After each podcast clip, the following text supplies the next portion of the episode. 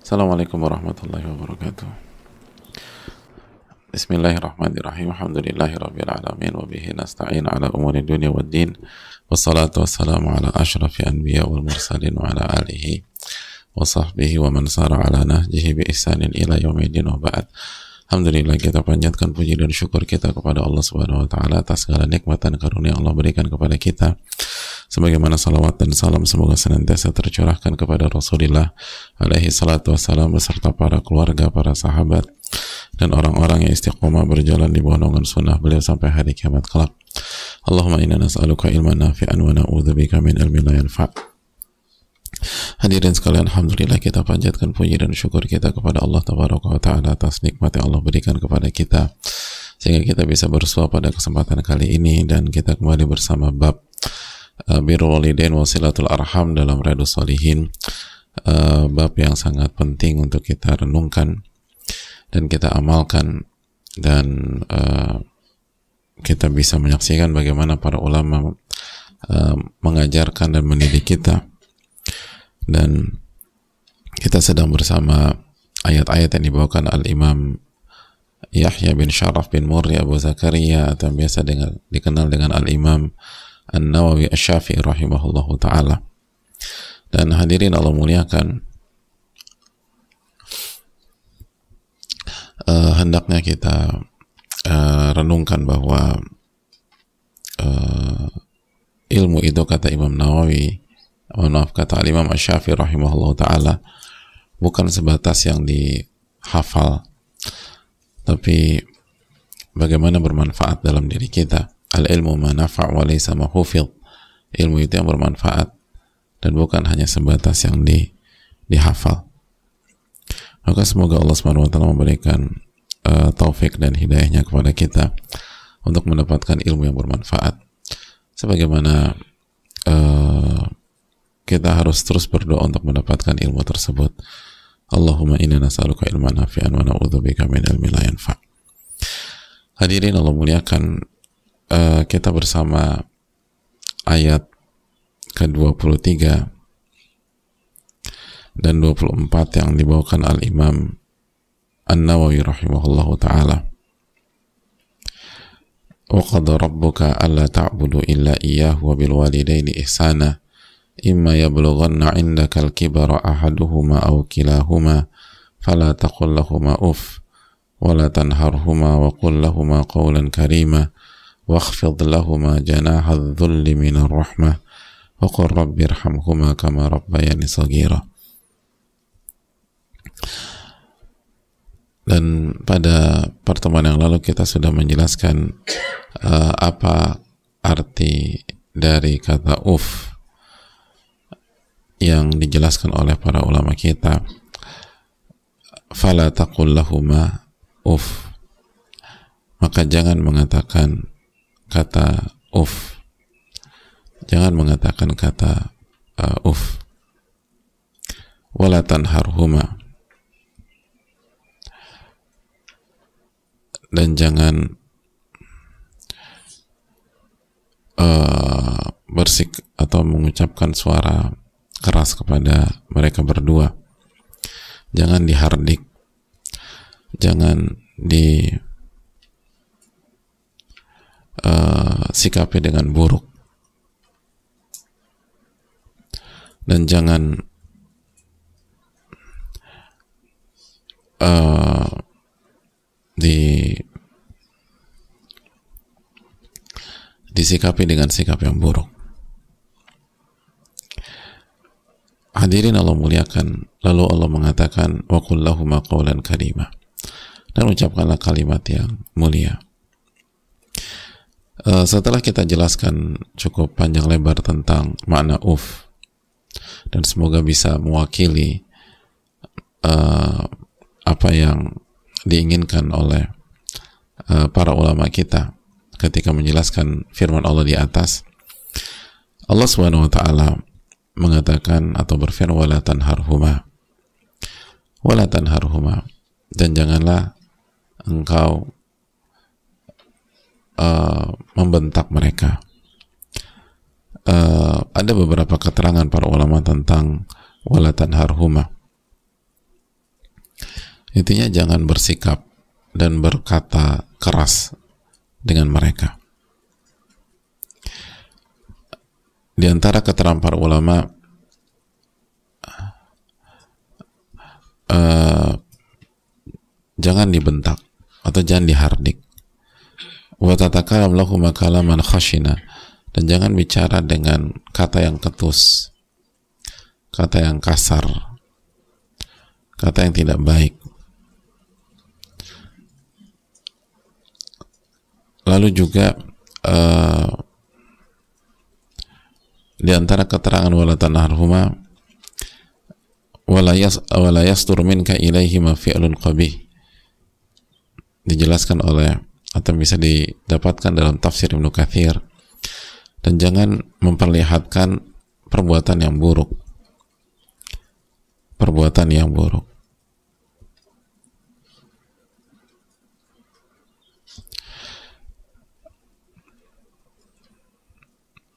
jangan perlihatkan perbuatan yang buruk.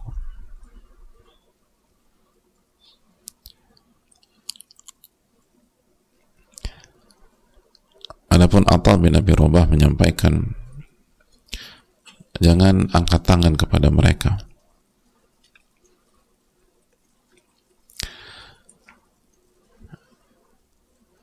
Maka ulama mengatakan walamma nahahu 'anil qawlil qabi wal fi'lil qabi amaru bil qawlil hasan. Jadi eh, salah satu maksud fala taqul lahuma uf wala tanharhuma itu bagaimana kita jangan uh, menyakiti mereka dari sisi ucapan dan jangan menyakiti mereka dari sisi perbuatan. Itu salah satu makna yang ditekankan. Salah satu makna yang ditekankan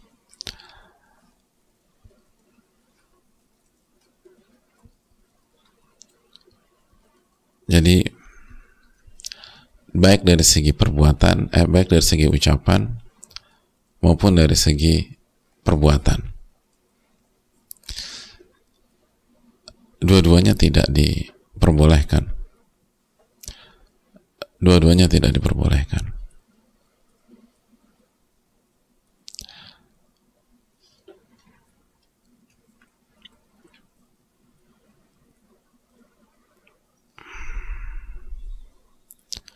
Dan itu yang hendaknya kita tekankan bersama-sama. Hadirin Allah muliakan. Jadi semua hal yang bisa menyakiti perasaannya atau perasaan keduanya itu diharamkan. Kecuali jika kecuali jika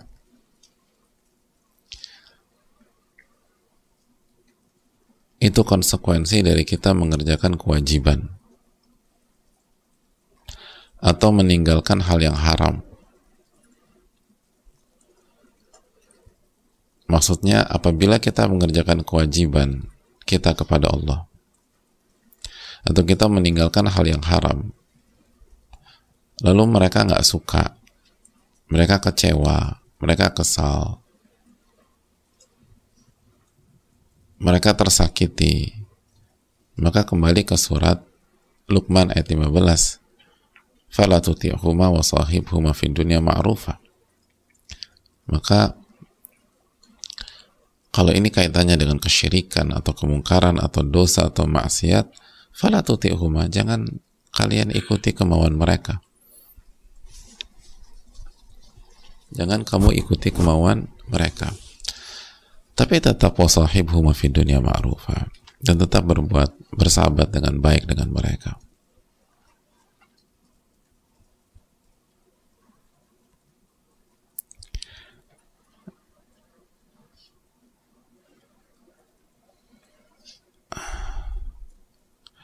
Jadi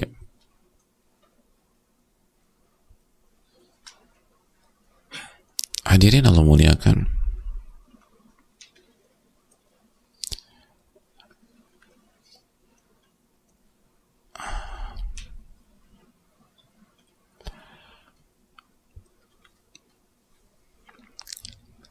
Itu aja pengecualiannya secara umum. Itu saja pengecualiannya secara umum. Kalau itu maksiat, kalau itu berkaitan dengan uh, konsekuensi dari mengerjakan kewajiban,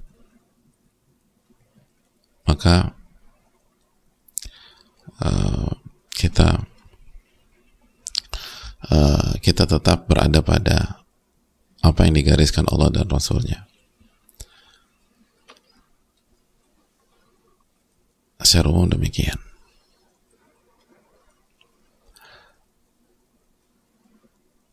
Jadi jangan sampai kita uh, melakukan hal tersebut. Allah taala bisa. Sebelum kita lanjutkan ke maqawlan karima, uh, ada baiknya kita buka sesi tanya jawab. Uh, karena kemarin kita tidak uh, tidak maksimal dalam sesi tanya jawab. Wassalamualaikum warahmatullahi Muhammad wa ala alihi wa sahbihi ajma'in. Assalamualaikum warahmatullahi wabarakatuh. Waalaikumsalam warahmatullahi wabarakatuh. Semoga Allah merahmati Imam Nawawi dan keluarga para ulama. Semoga Allah menjaga Ustadz dan keluarga serta kaum muslimin amin ya alamin. Saya wanita 29 tahun belum menikah. Saya sering mendengar narasi bahwa sebelum menikah seseorang harus selesai dengan isu pribadi. Baru-baru ini saya menyadari bahwa isu pribadi saya berkaitan dengan almarhumah ibu. Saya punya semacam luka pengasuhan di masa kecil. Memang ibu tidak secara langsung membuat luka tersebut. Tapi ketika saya beranjak dewasa dan pergi merantau, saya merasa psikis saya terganggu karena luka itu dan saya mulai menyalahkan ibu saya. Saya konseling dengan seorang psikolog terkait isu ini. Qadar Allah di masa-masa konseling itu ibu saya meninggal. Ayah sudah meninggal sejak saya kecil. Setelah kepergian ibu, saya menyadari bahwa cinta kasih ibu saya kepada saya jauh lebih dalam daripada satu titik luka yang sempat saya permasalahkan. Bahwa perjuangan beliau untuk melahirkan, membesarkan, mengurus, dan menyekolahkan saya sampai perguruan tinggi, walau dengan ekonomi yang susah, adalah hal berharga yang saya dapatkan selama ini. Menjalani kehidupan tanpa doa, nasihat, bahkan senyum dari ibu ternyata tidak mudah. Saya menyesal karena semasa hidup beliau saya tidak menjadi anak yang berbakti. Bahkan sebaliknya saya merasa telah menjadi anak yang durhaka. Saya menyesal belum sempat meminta maaf secara langsung kepada beliau karena beliau meninggal dengan tiba-tiba. Bahkan di tahun ketujuh kepergiannya ini, Obrolan tentang ibu selalu saya hindari karena selalu membuat saya sedih. Beberapa hari menyimak kajian Ustadz tentang bab ini membuat saya menangis. Menangis karena rindu dengan ibu dan karena dosa-dosa saya kepada beliau.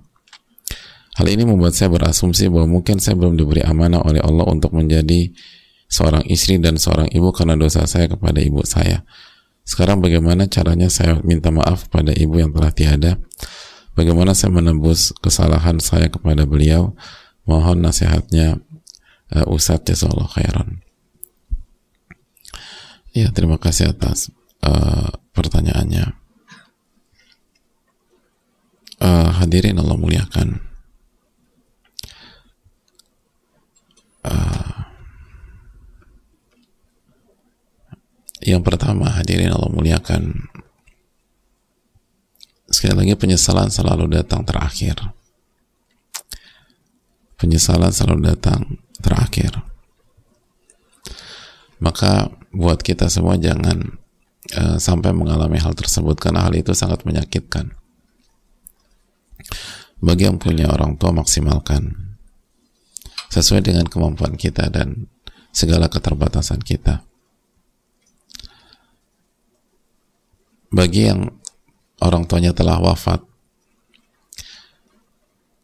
betul ada sisi penyesalan tapi jangan tertenggelam dalam dalam permainan syaitan bisa jadi.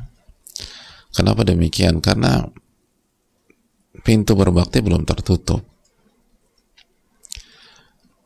Dan belum belum ada alasan untuk menyesal seterpuruk-terpuruknya tidak Karena ketika orang tua kita meninggal, pintu berbakti masih terbuka. Kita masih bisa mendoakan beliau. Kita masih bisa membaca doa Rabbik firli wali wali daya warhamhuma kama rabbaini sagira di sepertiga malam terakhir di antara adzan dan komat kita masih bisa mengerjakan ibadah-ibadah dalam rangka berbakti kepada beliau. Seperti kalau beliau belum haji, kita bisa hajikan dengan syarat dan ketentuan dari para ulama. Beliau belum umroh, kita bisa umrohkan dengan syarat dan ketentuan para ulama.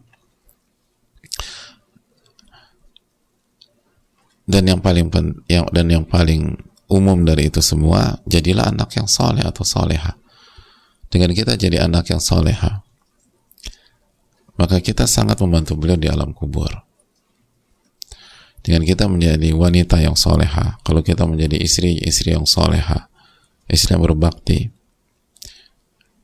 dan kita jaga keistiqomahan kita maka kita akan bantu mereka sebagaimana kalau kita bermaksiat kepada Allah Subhanahu wa taala.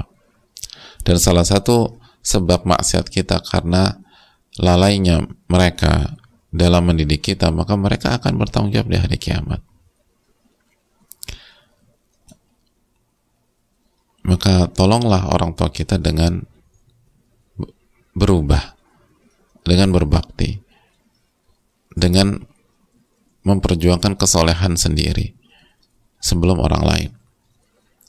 Karena ketika kita jadi orang yang soleh atau wanita yang soleha, itu sangat membantu orang tua kita, sangat membantu ibu kita. Dan bagi uh, yang bertanya, hati-hati dengan sifat yang uh, sering kali diidap oleh wanita.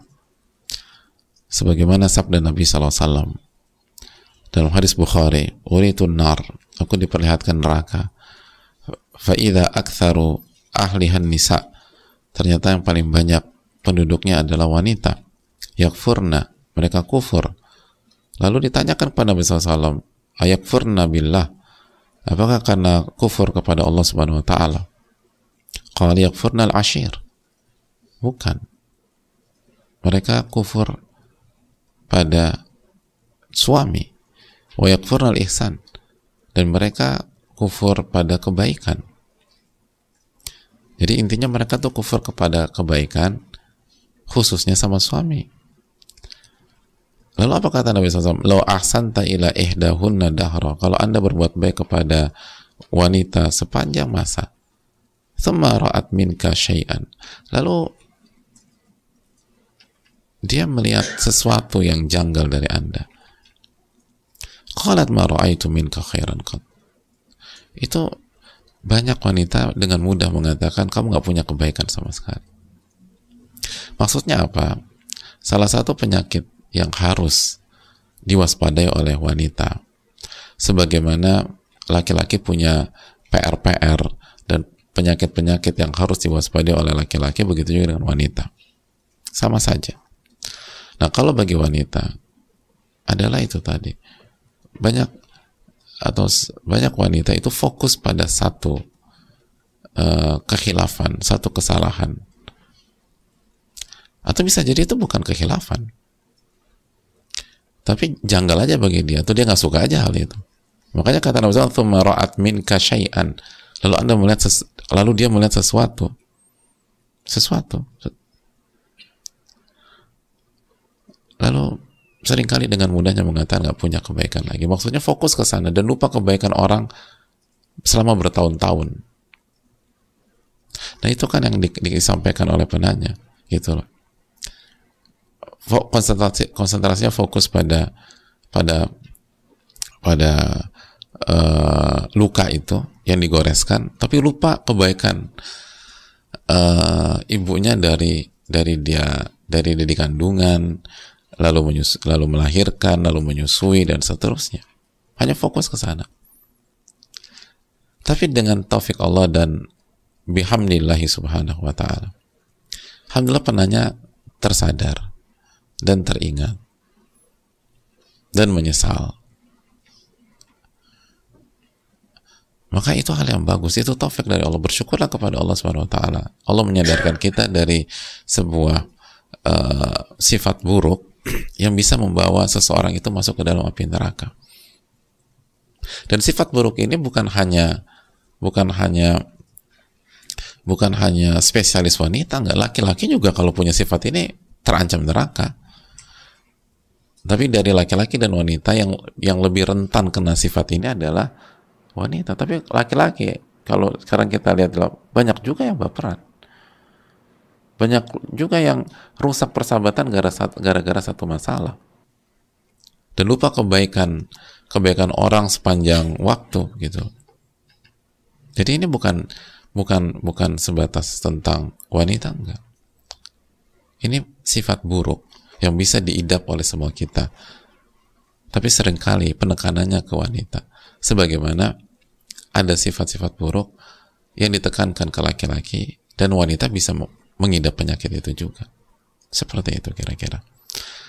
Jadi hadirin Allah muliakan dengan taufik Allah dan dengan pertolongan Allah alhamdulillah penanya bisa menyadari. Jadi ini ini ini nikmat dari Allah Subhanahu wa taala. Jadi jangan berkecil hati, justru kita bersyukur kita disadarkan dan kita bisa perbaiki diri. Kita bisa perbaiki diri. Dan semoga air mata kita ketika mengingat orang tua atau ketika kita mengikuti kajian tentang orang tua, mengikuti bab ini, semoga itu air mata kejujuran taubat kepada Allah Subhanahu wa taala. Makanya sebagian ulama mengatakan atau batu dumo, taubat itu air mata. Air mata penyesalan. Lalu penyesalan itu menjadi sebuah kekuatan untuk menjadi lebih baik, untuk bangkit, untuk berubah dan pintu belum tertutup dengan nikmat dan rahmat Allah Subhanahu pintu berbakti belum tertutup. Pintu berbakti tidak tertutup dengan wafatnya orang tua. Dan nanti insya Allah kita akan tekankan apa saja amalan-amalan yang bisa dilakukan setelah orang tua kita wafat dalam rangka berbakti kepada beliau. Dan kita sudah kasih clue tadi, jadilah anak yang berbak, anak yang soleh, atau anak yang soleha. Itu sangat membantu orang tuanya. Sangat membantu. Karena orang tua juga diuntungkan dengan kesolehan kita. Itu hal hal penting besar. Dan dan jadikanlah ini pelajaran untuk tidak terjatuh ke kesalahan yang sama. Makanya kata Nabi SAW, yakfurnal ashir wa yakfurnal ihsan. Kufur kepada suami dan kufur kepada kebaikan. Jadi ini bisa bisa kalau konteks pernikahan ke orang tua nanti bisa ke suami nanti bisa ke sahabat ini bisa ke teman nanti bisa ke guru nanti bisa ke ke saudara bisa ke semuanya karena ini sifat buruk tapi karena bagi seorang wanita yang sudah menikah secara umum yang paling berjasa suaminya karena suami yang kasih nafkah, suami yang ngatur segala macam, maka sangat rentan terkena ke suami. Tapi nggak hanya ke suami aja, karena setelah penyebutan suami, Nabi SAW mengatakan ihsan, kebaikan. Kebaikan secara umum.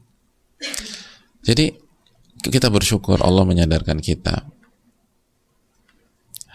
bahwa ini ada cara yang salah dan Allah uh, sadarkan kita sehingga kita bisa ingat bagaimana beliau mengandung kita, bagaimana beliau melahirkan, bagaimana beliau menyusui, bagaimana beliau banting tulang untuk menyekolahkan dari SD sampai perguruan tinggi itu yang harus kita lakukan di setiap interaksi kita kepada setiap orang.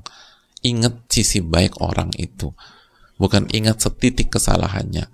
Kalau kita ingat fokusnya atau mengikuti uh, bisikan syaitan untuk fokus pada kesalahan orang kita akan stres dan kita akan hancur. Kenapa? Nggak ada orang sempurna maka hidup kita berpindah dari ingat kesalahan si A, ingat kesalahan si B, ingat kesalahan si C, ingat kesalahan si D dan seterusnya. Kalau kita punya anak gitu ya, kita punya anak, kita kita punya punya uh, punya keluarga, kita punya suami, punya anak lima, terus punya mertua, misalnya orang tua kita sudah meninggal. Maka fokus kita adalah mengingat kesalahan suami kita, mengingat kesalahan anak pertama, mengingat kesalahan anak kedua, mengingat kesalahan ketiga, ingat kesalahan anak keempat, ingat anak kesalahan kelima, ingat kesalahan mertua ayah mertua kita, mengingat kesalahan ibu mertua kita, lalu nanti kita ingat kesalahan uh, kakak ipar kita, lalu kita ingat kesalahan adik ipar kita, lalu kita ingat kesalahan, ya mau jadi apa hidup kita hadirin? Mau jadi apa hidup kayak begitu? Jadi itu diinginkan syaitan. Kita itu fokus pada kesalahan orang. Akhirnya hati kita kotor, hati kita rusak, dan kita sengsara sendiri.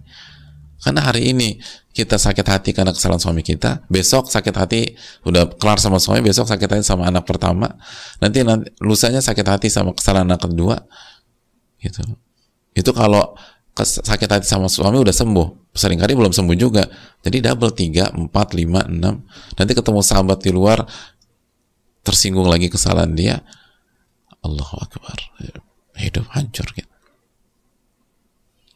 Makanya ini jangan di apa jangan di jangan dipahami hanya ke ibu aja ini ter, ini Allah kasih taufik untuk kita sadar lalu terapkan untuk yang lain jangan ngelihat kekhilafan orang. Semua orang khilaf hadirin. Selama dia manusia kulo bani adam khoto setiap anak adam banyak melakukan kesalahan. Kalau kita fokus ke kekhilafan orang kita yang bisa stres kita yang bisa hancur kita bisa gila nanti. Hati kita mati nanti. Hati kita apa di di di di disuapi sama kesalahan-kesalahan orang harusnya kan hati kita diisi dengan zikrullah ingat sama Allah. Ini kesalahan orang ini kesalahan orang kesalahan orang. Ya hancur hati kita. Jadi jangan sampai kita selesai dengan ibu kita nanti kena lagi gitu loh. Nanti suami kita pas kita nikah dan seterusnya. Terus yang, yang terakhir, adapun pertanyaan beliau yang beliau mention di awal, disebutkan di awal dan di akhir tentang uh, belum menikah gitu loh. Dan uh, untuk menikah kita harus selesai dengan isu pribadi kita. Lalu uh, apakah ini uh, alasan saya terlambat menikah atau belum dikasih amanat jadi istri? Walau taala misawab uh, yang tahu pasti hanya Allah Subhanahu wa taala. Namun saya ingin katakan kalau kita berpikir kita harus selesai dengan isu pribadi sebelum menikah, kalau itu maksudnya secara mutlak, nggak ada orang yang menikah hadirin. Nggak ada yang menikah. Coba kita tanya, ini kan pada udah nikah semua. Emang waktu nikah udah selesai dengan isu pribadi semua? Hah? Belum. Mana udah? Nggak ada yang nikah udah. Gitu. Gak ada. Isu kita pribadi kita banyak. Nggak ada yang nikah.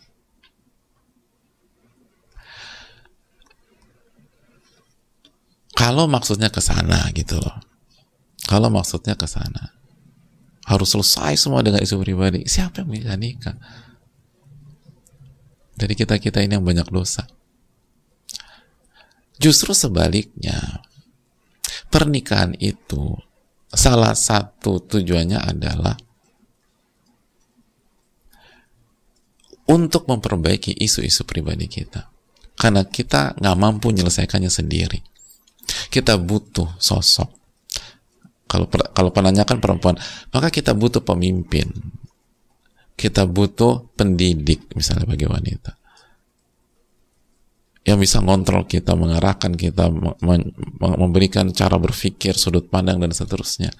Itu. Makanya salah satu salah satu dasar pernikahan dijelaskan para ulama fikih adalah hajah haja, kebutuhan. Kebutuhan. Sebagaimana dijelaskan oleh, oleh para fukoha. Ibnu Ruslan dalam Az-Zubat mengatakan sunnah li muhtajin mutikin lil uhab. Nikah itu disunahkan untuk orang yang butuh dan mampu nikah itu kebutuhan. Kita orang yang menikah itu secara deskripsinya ya itu secara nggak langsung mengatakan saya saya tidak saya ingin istiqomah saya ingin masuk surga. Maka saya butuh seorang pendamping yang bisa berjuang bersama saya masuk ke surga Allah Subhanahu wa taala. Itu poinnya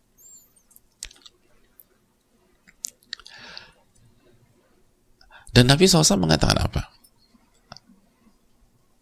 Barang siapa yang menikah dalam riwayat dalam barang siapa yang menikah dengan wanita soleha ini bagi sisi laki-laki ya. Apa kata fakadistak malah nisfa dini maka dia telah menyempurnakan setengah agamanya. Falyattaqillah fi nisfil baqi. Maka bertakwalah kepada Allah untuk setengah berikutnya. Gitu. jadi artinya menikah itulah penyempurna setengah agama kita. Nah kalau sebelum nikah kita sudah selesai dengan seluruh isu pribadi ya kita udah sempurna dong. Maafnya ya udah ngapain nikah? Oh udah sempurna. Justru pernikahan itu untuk mengisi kekosongan. Itu pernikahan. Mengisi kekosongan.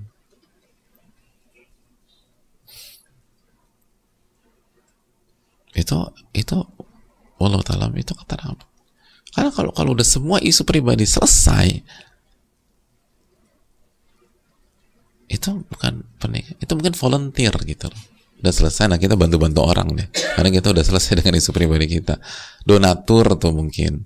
Kalau nikah itu kebutuhan. Kita akui diri kita butuh. Ada ada ada ada ada potongan puzzle yang kosong dalam diri kita. Nah, itu harus ditutup gitu. Agar kita bisa istiqomah husnul khotimah dan masuk surga. Kalau buat perempuan butuh di butuh dipimpin butuh disayang butuh di uh, atur butuh diarahkan butuh dididik gitu biar penyakit-penyakit hati itu uh, terkikis semua gitu loh.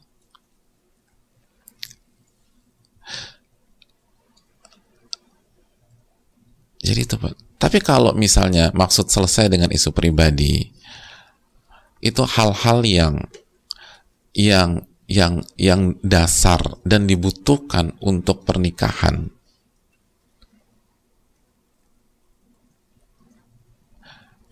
Itu itu uh, statement itu bisa diterima misalnya. Gitu.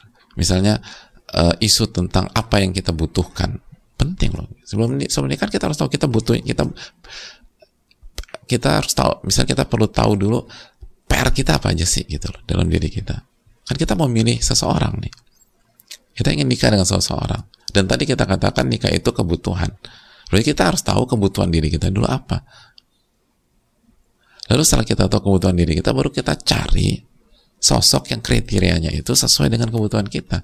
Nah kalau kita belum clear belum selesai dalam mendiagnosa diri kita agak rentan dalam pernikahan. Bisa jadi kita butuh kriteria A karena kita nggak selesai dalam dalam mendiagnosa, akhirnya karena e, menarik karena e, terpukau dengan satu dua hal, akhirnya kita pilih B, padahal kita nggak terlalu butuh kriteria B yang kita butuh tuh A. Jadi ada beberapa beberapa tools, beberapa hal, beberapa uh, instrumen pernikahan yang hendaknya kita miliki sebelum masuk ke pernikahan itu. Kesadaran akan kewajiban gitu misalnya, mentalitas uh, fokus pada mengerjakan kewajiban daripada menuntut hak itu penting usahakan kita clear dari situ. Karena kalau nggak ribut terus sama suami kita nanti. Apa kaidah para ulama dalam masalah pernikahan? An, an nikah mabniun alal alal ihsan kata banyak para fukoha pernikahan itu dibangun di atas memberi yang terbaik gitu loh. Nah sering kali yang ada di benak banyak orang pernikahan itu apa yang aku dapatkan dari pasanganku. Bukan fokus memberikan yang terbaik buat pasangan kita. Beberapa pondasi-pondasi penting itu hendaknya clear dari awal. Karena terlalu beresiko. Tapi untuk clear semuanya justru kita butuh pendamping untuk menyelesaikan sebagian PR-PR kita itu. Apalagi wanita ya butuh pemimpin, ya butuh dididik, ya butuh diajari, ya butuh dilindungi, ya butuh disayang, ya butuh diperhatikan, ya butuh setiap orang berbeda-beda tapi kira-kira itu kebutuhannya. Ya butuh dituntun dijagain dari api neraka. Kan ku anfusakum wa ahlikum naro jagalah diri kalian dan keluarga kalian dari siksa api neraka. Nah, siapa nah, dia kan harus nyari siapa orang yang yang bisa jagain saya dari siksa api neraka siapa orang yang peduli sama akhirat saya bukan hanya kepada dunia saya dan bisa jadi saya harus relakan dunia saya nah untuk merelakan sebagian dunia kita kan but, khususnya wanita butuh pegangan gitu loh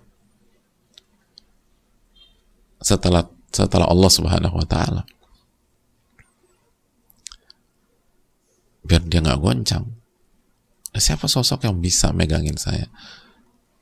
Yang bisa dampingi dan bisa jaga peluang saya masuk ke dalam surga karena ku anfusakum ahlikum naro itu itu salah satu opsi siapa laki-laki atau suami yang bisa menjaga saya dari siksa api neraka itu isu terbesar seharusnya bagi seorang wanita. Saya rasa cukup. Jazakallahu khairan. Semoga bermanfaat dan semoga Allah memberikan taufik kepada kita. Subhanakallahumma ilaha illa anta. Astaghfiruka wa atubu ilaik. Rabbana taqabbal assalamualaikum warahmatullahi wabarakatuh. Syukran.